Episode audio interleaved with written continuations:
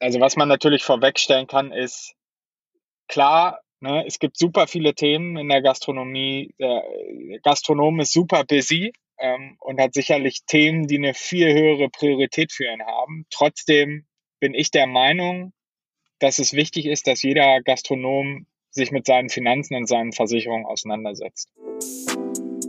Zwei zu Tisch, der Podcast von Gastromatik rund ums neue Arbeiten in der Hospitality. Mit drei Köpfen voller Ideen, Neugier und Freude am Austausch. Wir drei, das sind Valeria. Ich spreche mit euch über HR, New Work und neue Führung in der Hospitality. Ja, ich bin Leo. Ich spreche mit euch über den perfekten Einstieg in die Digitalisierung.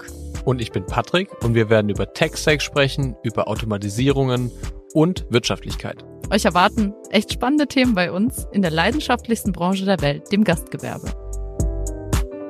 Ja, Daniel, schön, dass wir heute sprechen zu einem ganz wichtigen Thema. Bevor wir da richtig äh, tief eintauchen, ähm, kannst du dich vielleicht in ganz, ganz kurzen Sätzen vorstellen. Und mir wäre wichtig, da zu erfahren, was ist eigentlich dein Hintergrund? Wo kommst du fachlich äh, her? Wofür schlägt dein Herz? Gern, ja, freut mich auch äh, sehr, hier dabei zu sein. Ich bin, bin Daniel, ich bin einer der Gründer von ShoreIn. Wir haben ein Startup gegründet, was äh, Unternehmern, insbesondere Gastronomen, dabei hilft, ihre Risiken zu verstehen und dann auch die richtigen Entscheidungen zu treffen, was die Absicherung äh, angeht. Ich bin auf die Geschäftsidee von Schulen gekommen, weil ich ein paar Jahre in der Versicherungsbranche gearbeitet habe und habe da wirklich gesehen, wie viele Unternehmer und Gastronomen wirklich die falschen Versicherungen besitzen. Ähm, und das war für mich der, der Denkanstoß, die Motivation, Schulen zu gründen. Ähm, ich habe vor der Zeit in der Versicherung ganz äh, viele Jahre in der Startup-Welt verbracht als, äh, als Investor und auch schon als, als Startup-Gründer. Ähm, das heißt, mit der Erfahrung in der Versicherung schließt sich jetzt mit Schulen so ein bisschen der Kreis für mich. Und ja, wir hoffen, dass wir ganz, ganz vielen äh, Gastronomen dabei helfen können, bessere Entscheidungen in der Risikoabsicherung zu treffen. Ja, spannend. Du kommst aus dem Feld und für dich ist äh, ja sich mit Finanz und Versicherung auseinanderzusetzen ein Must-have, wahrscheinlich für jeden Unternehmer, jede Unternehmerin. Nichtsdestotrotz das Thema, sorry, ist halt einfach ein unsexy Thema. Man beschäftigt sich nicht gerne damit und äh, deswegen umso besser, dass es äh, ja euch gibt. Wie kamt ihr denn äh, darauf, da äh, ein digitales Produkt draus zu bauen? Und ähm, ja, was war so der der konkrete Need, den ihr beobachtet habt? Also auf der einen Seite bin ich persönlich und auch meine Mitgründer, wir sind totale Foodies und Food-Nerds und haben eine, eine, enge Verbindung zur Gastronomie. Ähm, und wie ich schon gesagt habe, ich habe ein paar Jahre in der Versicherungsbranche eben auch gearbeitet und mich da auch sehr viel mit, mit dem, mit, mit kleinen Unternehmen und auch mit der Gastro äh, auseinandergesetzt. Und was einfach Fakt ist, dass sehr, sehr viele Gastronomen die falschen Versicherungen haben und das kann in beide Richtungen ausbrechen. Also was wir oft sehen, ist entweder eine, eine Überversicherung, also wirklich Absicherung gegen Risiken, die der Gastronom überhaupt gar nicht äh, besitzt. Also wirklich kann ich auch, gibt's auch sehr skurrile, skurrile Geschichten. Äh, oder eben aber auch eine Unterversicherung. Ne? Und Unterversicherung, sagen wir, bedeutet, der Gastronom ist nicht gegen existenzielle Risiken abgesichert. Also ne, der ganze Laden brennt ab keine Absicherung dafür. Ne? Es gibt also McKinsey, das ist eine führende Unternehmensberatung, die haben halt diesen Wert der Unterversicherung bei Kleinunternehmen in Deutschland auf zwei Milliarden Euro beziffert. Ne? Und das finde ich Wahnsinn in einem Land wie Deutschland, wo man eigentlich meint, wir haben alle zu viele Versicherungen. Ne? Also es gibt sowohl eben auch nach wie vor das Problem der Unterversicherung. Und aus unserer Sicht kriegen viele Unternehmer und insbesondere auch Gastronomen halt einfach nicht die Aufmerksamkeit von Maklern, von Versicherungsunternehmen, weil der Unternehmer äh, eine spezielle Anforderung hat, nämlich suchen viele Unternehmer nach einem digitalen Produkt, was aber gepaart ist mit einer unabhängigen Beratung. Und das wollen wir halt mit Sure-In äh, Sure zusammenbringen und deswegen haben wir Sure-In gegründet. Okay, ist spannend. Und jetzt muss ich aber auf eine Sache zu sprechen kommen, die du vorher gesagt hast. Also Stichwort Spagat äh, unter Überversicherung. Ähm, was ist denn das größere Problem und was sind denn die skurrilsten Beispiele für Überversicherung? Das wird mich jetzt schon doch interessieren. Ja, also ich glaube, am Ende ist für den Gastronomen das größere Problem, unterversichert zu sein, weil es da wirklich um Existenzen geht. Ne? Und also das ist auch immer so ein bisschen unsere, unser Credo, ne? also die Unterscheidung zwischen was ist wirklich wichtig und was ist nice to have bei Versicherungen. Ne? Und dann hängt es auch immer relativ viel vom individuellen Risikoprofil und auch Risikoappetit ab. Aber es gibt halt einfach eine gewisse Absicherung, die ist existenziell. Deswegen würde ich sagen, die Unterversicherung ist das größere Thema. Aber trotzdem ist es aus meiner Sicht halt sehr, sehr schade zu sehen, wie viele Gastronomen auch wirklich die, äh, die falschen Versicherungen haben oder auch überversichert sind. Ne? In, äh, auch in, in Zeiten, wo viele Sachen auch teurer werden, ne, ähm, glaube ich einfach, dass es auch bei der Absicherung halt gewisse Einsparungspotenziale gibt. Ne? Skurriles Beispiel ist zum Beispiel in der Rechtsschutzversicherung äh, gibt es verschiedene Absicherungsbausteine. Also man kann entscheiden, ich will irgendwie Immobilienrechtsschutz, Verkehrsrechtsschutz haben. Und wir haben einen Kunden gehabt, der eine Rechtsschutzversicherung mit dem Baustein Verkehr hatte, ohne dass er mit seinem Unternehmen in irgendeiner Form äh, irgendwie am Verkehr teilnimmt. Ne? Das sind dann irgendwie zusätzliche, zusätzliche Kosten, ne? eine Absicherung gegen ein Risiko, was überhaupt gar nicht vorliegt. Das muss natürlich nicht sein. Ne? Klar. Ja, jetzt wird mich mal interessieren für äh, diejenigen, die zuhören, was ist denn äh, aus deiner Sicht so der elementare Unterschied zwischen der Frage, was man als Privatperson beachten muss beim Thema und als Unternehmen oder Unternehmerin, Unternehmer? Wo liegen da die Unterschiede? Also ich glaube, im Grundsatz muss man sich halt bewusst machen, dass wenn man äh, nach Absicherungskonzepten für sein Unternehmen sucht, dass es da um die in erster Linie um die Existenzabsicherung des Unternehmens geht. Ne? Und aber auch wohl wissen, dass da an so einem Unternehmen auch im Zweifel mehr ran äh, hängt als nur das einzelne Individuum. Ne? Das heißt, es geht auch um, um Existenzen der Mitarbeiter etc. Man hat eine gewisse gesellschaftliche Verantwortung auch mit der, mit der Absicherung seines Unternehmens. Und im Worst Case geht es bei der Unternehmensversicherung immer darum, ich sag mal jetzt, die Insolvenzgefahr, den Betriebsausfall abzusichern. Ne? Das äh, steht sozusagen über, überein. Trotzdem und gerade bei, bei Kleinunternehmen gibt es immer auch die Möglichkeit, Absicherungen zu kombinieren. Also es gibt zum Beispiel eine Haftpflichtversicherung, die man für sein Gewerbe abschließen kann, wo man relativ einfach auch einen Zusatzbaustein dazu nehmen kann, um halt gleich auch seine Privathaftpflicht mit abzudecken. Also gewisse Produkte und auch in der Rechtsschutz ist das relativ gängig. Gewisse Produkte lassen sich da auch kombinieren. Du hast jetzt gerade auch schon was angesprochen, was in dem Kontext wahrscheinlich auch total wichtig ist. Wir leben in einer total volatilen Zeit, äh, unsicheren Zeit, wo Produkte einfach schlagartig teurer werden, Dienstleistungen, man Gefahren ausgesetzt ist auf ganz unterschiedlichen Ebenen. Und ähm, vor dem Hintergrund der aktuellen, ja, makrowirtschaftlichen Veränderungen, ähm, was passiert da eigentlich im Versicherungsmarkt? Also reagiert der schon ad hoc darauf und was wären da so die, die wichtigen Entwicklungen? Das ist eine gute Frage. Also es passiert auf jeden Fall was und äh, es kommt so ein bisschen auch auf die, äh, auf die Produktkategorien an, aber wir sehen teilweise auch Veränderungen in den Preisen. Äh, und was ich da ganz spannend finde, ist, dass es teilweise sehr unterschiedliche Ansichten bei den Versicherungsgesellschaften gibt, was, was teilweise auch dazu führt, dass die Preise sehr unterschiedlich sein können, was im Umkehrschluss dazu führt, dass es sich schon immer lohnt, auch ein bisschen zu vergleichen und zu schauen, weil Versicherer Risiken, Risikoprofile, Marktgegebenheiten äh, unterschiedlich einschätzen. Aber wir sehen schon, dass gewisse Produkte auch durch makroökonomische Einflüsse ähm, teurer werden. Ne? Das, das macht leider auch vor, vor Versicherungen keinen Halt. Aber ich kann nur empfehlen, sich da immer äh, unterschiedliche Angebote einzuholen oder äh, Tools zu nutzen, um zu vergleichen, weil es da teilweise wirklich auch sehr, sehr große Diskrepanzen gibt in der Preisgestaltung.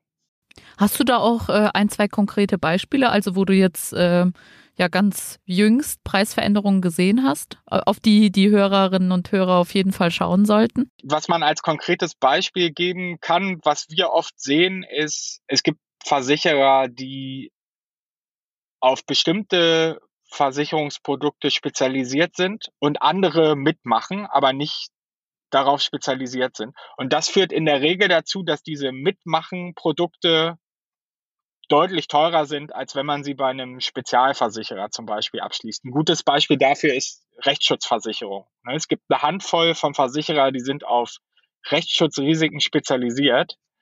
Und in den meisten Fällen, wenn wir sozusagen uns Verträge von unseren Kunden anschauen, die vielleicht von einem Versicherer kommen, der nicht auf Rechtsschutz spezialisiert ist und bei dem eben auch ihre Rechtsschutzversicherung haben, dann ist die oftmals deutlich teurer ähm, und auch sozusagen von den Inhalten äh, nicht, nicht besser, als wenn man die jetzt bei einem äh, Spezialversicherer, der auf Rechtsschutz spezialisiert ist, abschließen würde. Ne? Das ist so, das ist so ein, ich glaube, ganz, ganz greifbares Beispiel, was auch in der, was wir in der Praxis halt auch ganz oft sehen, weil, weil es halt auch viele Kunden gibt, die all ihre Versicherungen bei, äh, bei einer Gesellschaft haben.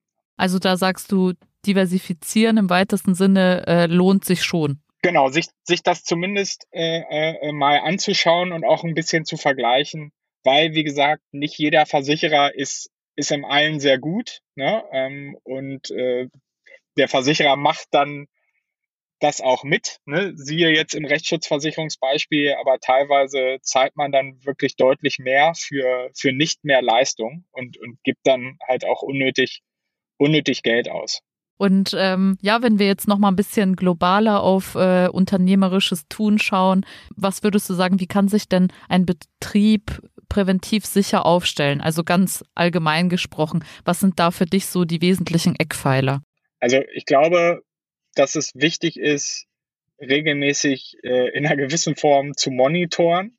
Also wirklich sich auch damit auseinanderzusetzen, in was für einer Lage befinde ich mich gerade hat sich mein, mein Risikoprofil, hat sich mein Umfeld geändert? Kann ich dagegen irgendetwas tun? Muss ich irgendwas anpassen? Ne? Gerade in den letzten Jahren, wir durchleben ja, du hast es auch schon gesagt, eine, eine unfassbare Veränderungsgeschwindigkeit. Und so ein Unternehmer muss, muss eine ganze Menge beachten.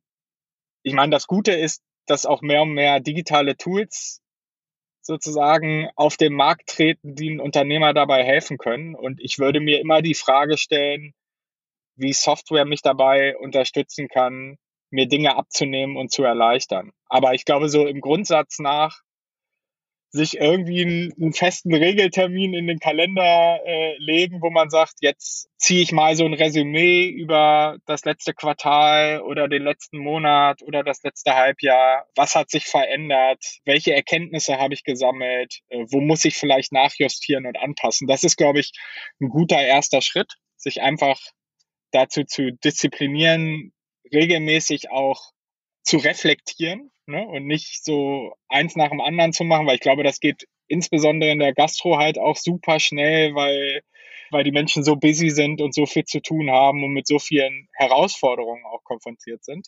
Aber sich da so einen regelmäßigen Review-Termin äh, in den Kalender zu schreiben, finde ich, glaube ich, ganz gut. Und dann, ne, das muss ich natürlich auch als äh, Softwaregründer eine Lanze für Softwareunternehmen brechen, aber ähm, ich kann das nur empfehlen, da auch zu schauen, wie Software einen unterstützen kann, weil ähm, es ist eine ganze Menge, die heutzutage ähm, von so einem Unternehmer verlangt wird. Ne? Ja, absolut. Und da hilft natürlich jedes digitale Tool, das irgendwie durch Automatisierung, Standardisierung einfach da äh, Ressourcen frei macht. Ähm, Mindfree ist da ja auch so ein Stichwort. Also in dem Moment, wo ich mich einfach um gewisse Dinge nicht mehr kümmern muss, weil sie wirklich ja teilautomatisiert oder komplett automatisiert laufen, ist das natürlich eine immense Erleichterung. Und ja, Stichwort Digitalisierung und Sicherheit. Ähm, was ist da aus deiner Sicht wichtig? Also, dass man auch in dem Feld mindfree ist? Grundsätzlich überwiegen für mich natürlich die Vorteile von Digitalisierung. Aber ich glaube, man darf halt nicht naiv sein, sondern muss halt, wie man es vielleicht in der physischen Welt auch macht, einfach auch in der digitalen Welt Vorsichtsmaßnahmen treffen. Ne? Also einen Virenscanner, ne? auch hier irgendwie regelmäßiges Monitoring, passt das alles so, einen vernünftigen Passwortschutz wählen. Ne? Also seinen Betrieb schließt man ja auch abends ab, wenn man nach Hause geht. Genauso sollte man auch in der digitalen Welt gewisse Sicherheitsvorkehrungen treffen. Aber unterm Strich überwiegen für mich die, die, die Vorteile auch von der digitalen Verwaltung. Und äh, glaube, dass es einfach nicht mehr zeitgemäß ist, irgendwie Berge von Papier äh, äh, von links nach rechts zu schieben. Ne? Das, äh, das ist, äh, das ist nicht mehr zeitgemäß. Ja, absolut.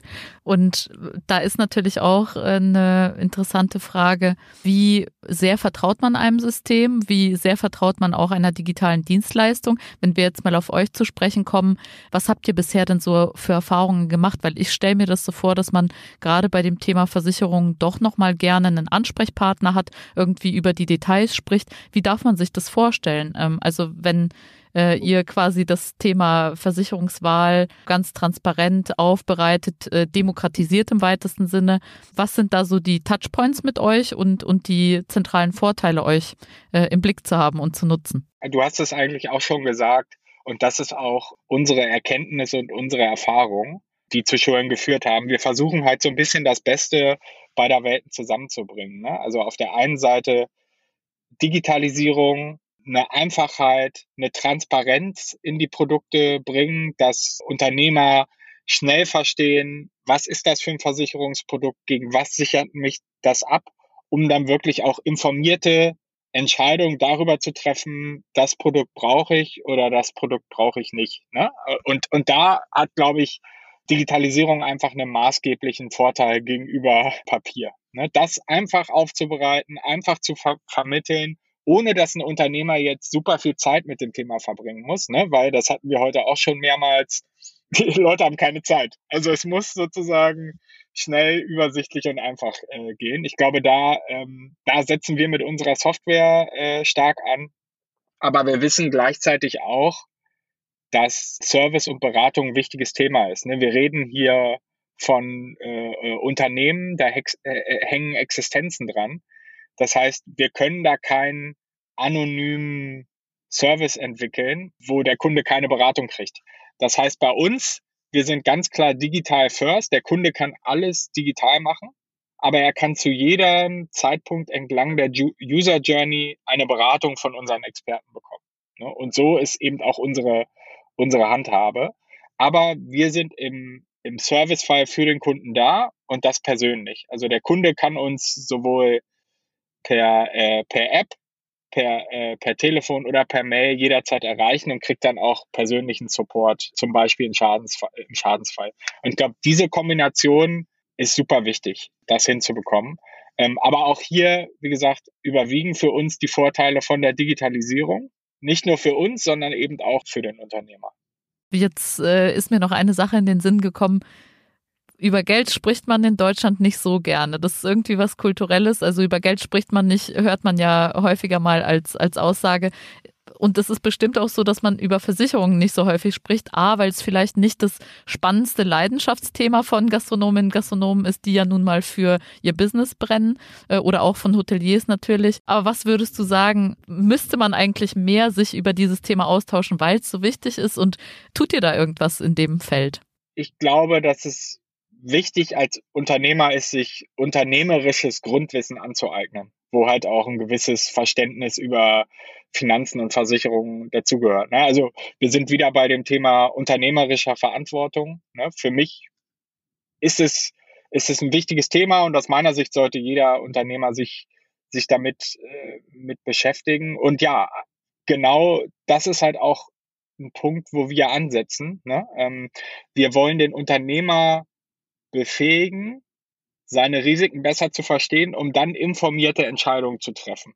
Ne? Und das sozusagen in relativ kurzer Zeit. Das ist die Herausforderung, vor der wir stehen, äh, wofür wir unser Softwareprodukt äh, entwickelt haben. Aber es geht darum, dem Unternehmer selbst zu befähigen, die Entscheidung zu treffen. Ne? Und das nicht, wie es in der Vergangenheit oft passiert, dass sozusagen mehr oder weniger blind vielleicht an, an einen Berater auszulagern, ohne zu wissen, was man da genau macht.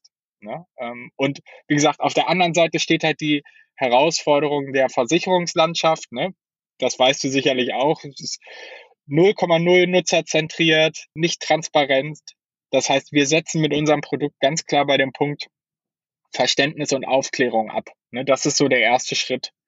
Was für ein Risiko habe ich als Unternehmer überhaupt und was kann ich dagegen tun? Ja. ja, cool, weil das ist ja auch die Voraussetzung dafür, dass man äh, das besprechbar macht. Also natürlich spreche ich nicht über irgendeine Versicherung, die mir, ich sag mal böse gesprochen, irgendein Versicherungsvertreter angedreht hat, wo ich gar nicht so genau weiß, was drin steckt. Aber wenn es um wirklich Cases geht, wo etwas sehr nützlich war oder wo man mit einem Kollegen, einer Kollegin aus der Branche einfach drüber spricht, das ist mein Portfolio und ich habe das selbst bestimmt, ich habe das gewählt. Aus diesen und jenen Gründen ist es natürlich eine ganz andere Ausgangslage. Ja, Exakt. spannend. Ja.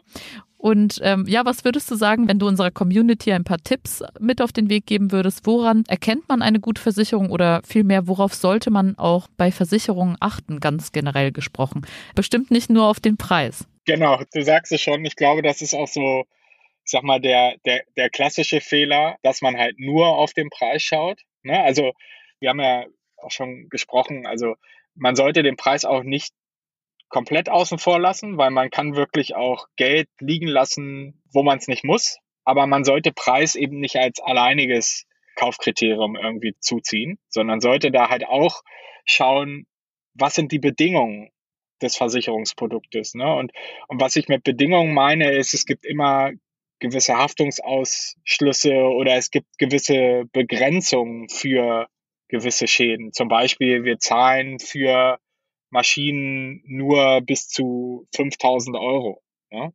Dabei hat man vielleicht viel teurere Maschinen in seinem Betrieb äh, stehen. Das heißt, der Betrag müsste eigentlich, müsste eigentlich deutlich höher sein. Da macht es schon Sinn, auch mal in die Bedingungen zu schauen, beziehungsweise nach für einen sehr, sehr wichtigen Punkte, die halt auch nochmal zu überprüfen. Ja? Und, und der dritte Punkt ist natürlich, wie ist die Reputation des Versicherers, wenn es jetzt um das Thema Service geht? Ne? Also wie schnell bezahlt der Versicherer Schäden? Wie gut ist die Erreichbarkeit? Wie gut ist der, der Support? Ne? Also das ist für uns auch immer die Kombination, aus der wir irgendwie unsere Versicherungspartner für den Kunden auswählen, ist immer die Kombination aus äh, Versicherungsinhalten, dem Preis und ich sag mal dem Service-Level der Reputation des Versicherers, wie gut er im, im, im Schadensfall äh, und bei Fragen dann wirklich auch reagiert. Ne? Das ist eigentlich so eine ganz gute, ganz gute Kombination. Das hilft bestimmt vielen schon, äh, die zuhören, zu wissen, worauf sie eigentlich genau achten müssen. Und was bestimmt auch hilft, ist so eine Einschätzung von dir, äh, welche Versicherungen braucht denn ein Gastrobetrieb unabdingbar? Also oder vielleicht kannst du es auch unterteilen in was braucht man unbedingt und was ist eher nice to have. Genau. Ich glaube, das ist ganz wichtig. Natürlich ne, immer den Disclaimer, es gibt total individuelle Risikoprofile und ne, vielleicht trifft das jetzt nur auf 99 Prozent zu und nicht 100 Prozent. Ne? Also das muss man, muss man so immer sagen, aber es gibt für uns auch ganz klar die Unterscheidung zwischen existenziellen Risiken und Absicherungskonzepten, die eigentlich jeder Gastronom haben, haben sollte. Ne? Das ist zum einen, kennen wir aus, äh, aus dem privaten Umfeld, ist ein Haftpflichtprodukt, also eine, eine Betriebshaftpflicht gegen äh, äh, Vermögen, Personen und, und Sachschäden, also dieses klassische Schadensbeispiel der Rotwein auf dem Kleidungsstück des Kunden. Also das ist eigentlich ein, ein Must-Have-Versicherungsprodukt, was auch jeder kennt und versteht, eben aus dem, äh, aus dem, aus dem privaten Umfeld. Und dann das weitere, etwas komplexere äh, Versicherungsprodukt, wo es sich lohnt, auch noch mal ein bisschen genauer zu schauen, was ist alles drin äh, und was nicht. Also die Haftpflicht ist ein relativ standardisiertes Produkt. Da geht es eigentlich primär um die, um die Versicherungssumme.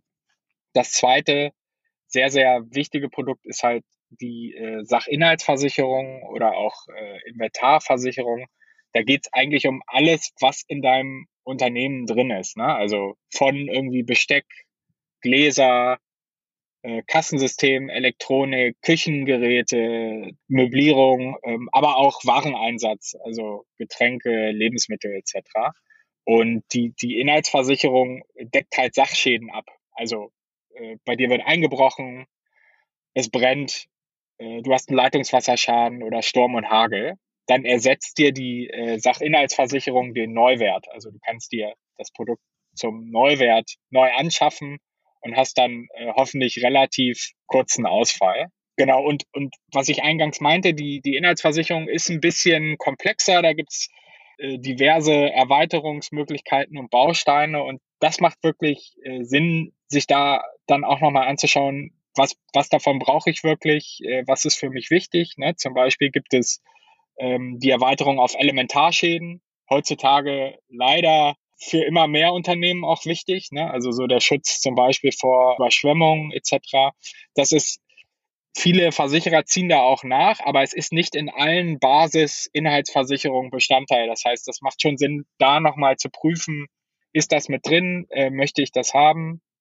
Dann das Thema Glasversicherung, wenn man als, als Betrieb sehr, sehr viel Glas hat, irgendwie sehr, sehr viel Fensterscheiben, dann macht das auch Sinn, da Zusatz zu wählen. Und dann auch ein sehr prominentes Thema aus der äh, aus der Gastronomie, ähm, das Thema Ertragsausfall als Zusatz.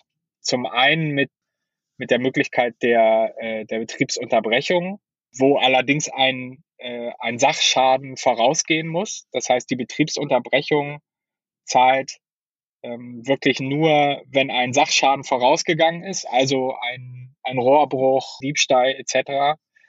Und die Betriebsschließung, die, ähm, die zahlt, wenn äh, eine behördliche Einzelverfügung zu der Schließung geführt hat. Ne? Das, äh, das vielleicht da äh, auch nochmal die, die Differenzierung. Okay.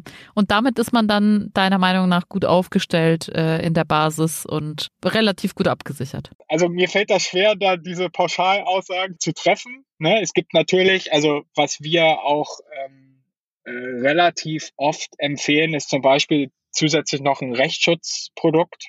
Ne? Rechtsschutz gibt's dann noch mit ähm, unterschiedlichen Bausteinen, Immobilienrechtsschutz, Verkehrsrechtsschutz, Arbeitsrechtsschutz. Man ist als Gastronom da schon auch, ich sag mal, vielfältigen Risiken auch ausgesetzt, sodass eine, eine Rechtsschutzversicherung oftmals wirklich auch noch eine gute Ergänzung äh, sein kann. Aber das ist jetzt für mich nicht ganz so existenziell wie eine Betriebshaftpflicht und eine Sach Sachinhaltsversicherung. Aber auch ein Rechtsschutzprodukt kann durchaus Sinn machen für Gastronomen. Und dann gibt's natürlich auch noch weitere Versicherungsprodukte, wo es dann aber sehr stark davon abhängt, was habe ich für ein individuelles Risikoprofil. Ne? Was macht mich als Unternehmen da vielleicht nochmal besonders, ähm, was ich irgendwie äh, nochmal zusätzlich absichern sollte. Ne? Zum Beispiel, wenn man viel, äh, viel Catering macht, äh, nochmal eine, eine Transportversicherung abzuschließen. Ja? Das macht aber wirklich nur Sinn, wenn man Catering in einem gewissen Umfang macht. Äh, sonst lohnt sich das nicht, ne? um da vielleicht nochmal ein Beispiel zu nennen. Und äh, wenn du jetzt abschließend äh, noch deine vielleicht Top 3 Tipps äh, uns mitgeben würdest. Also ähm, wenn es darum geht, jetzt seine Lage neu zu bewerten.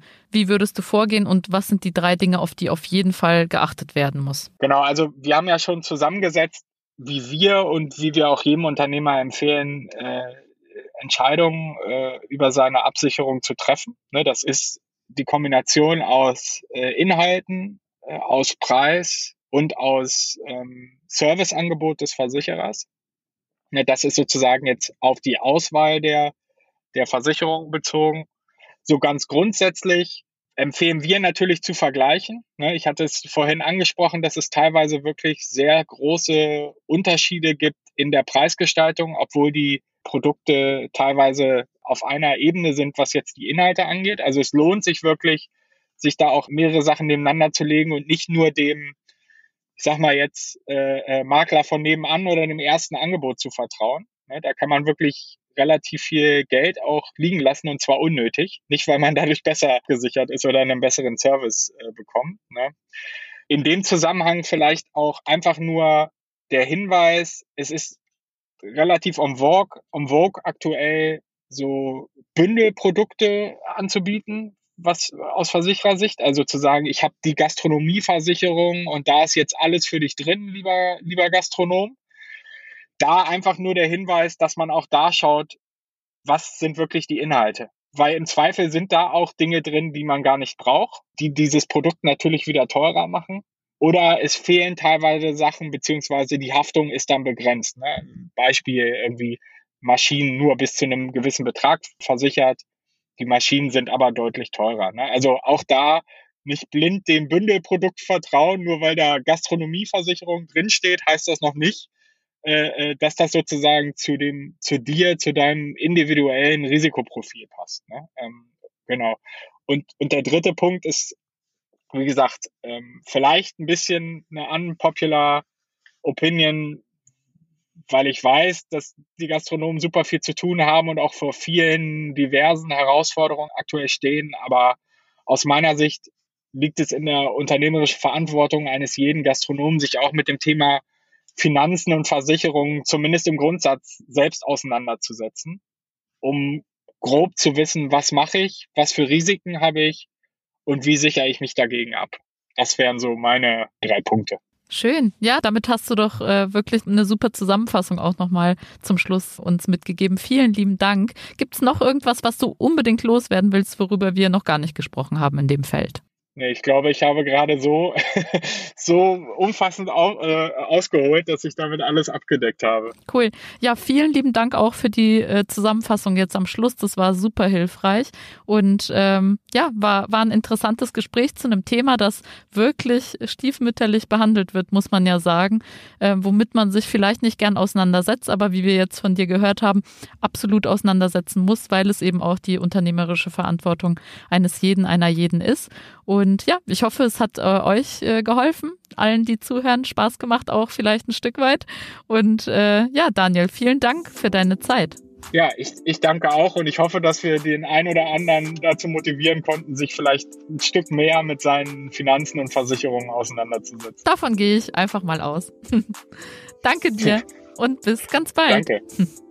Tschüss.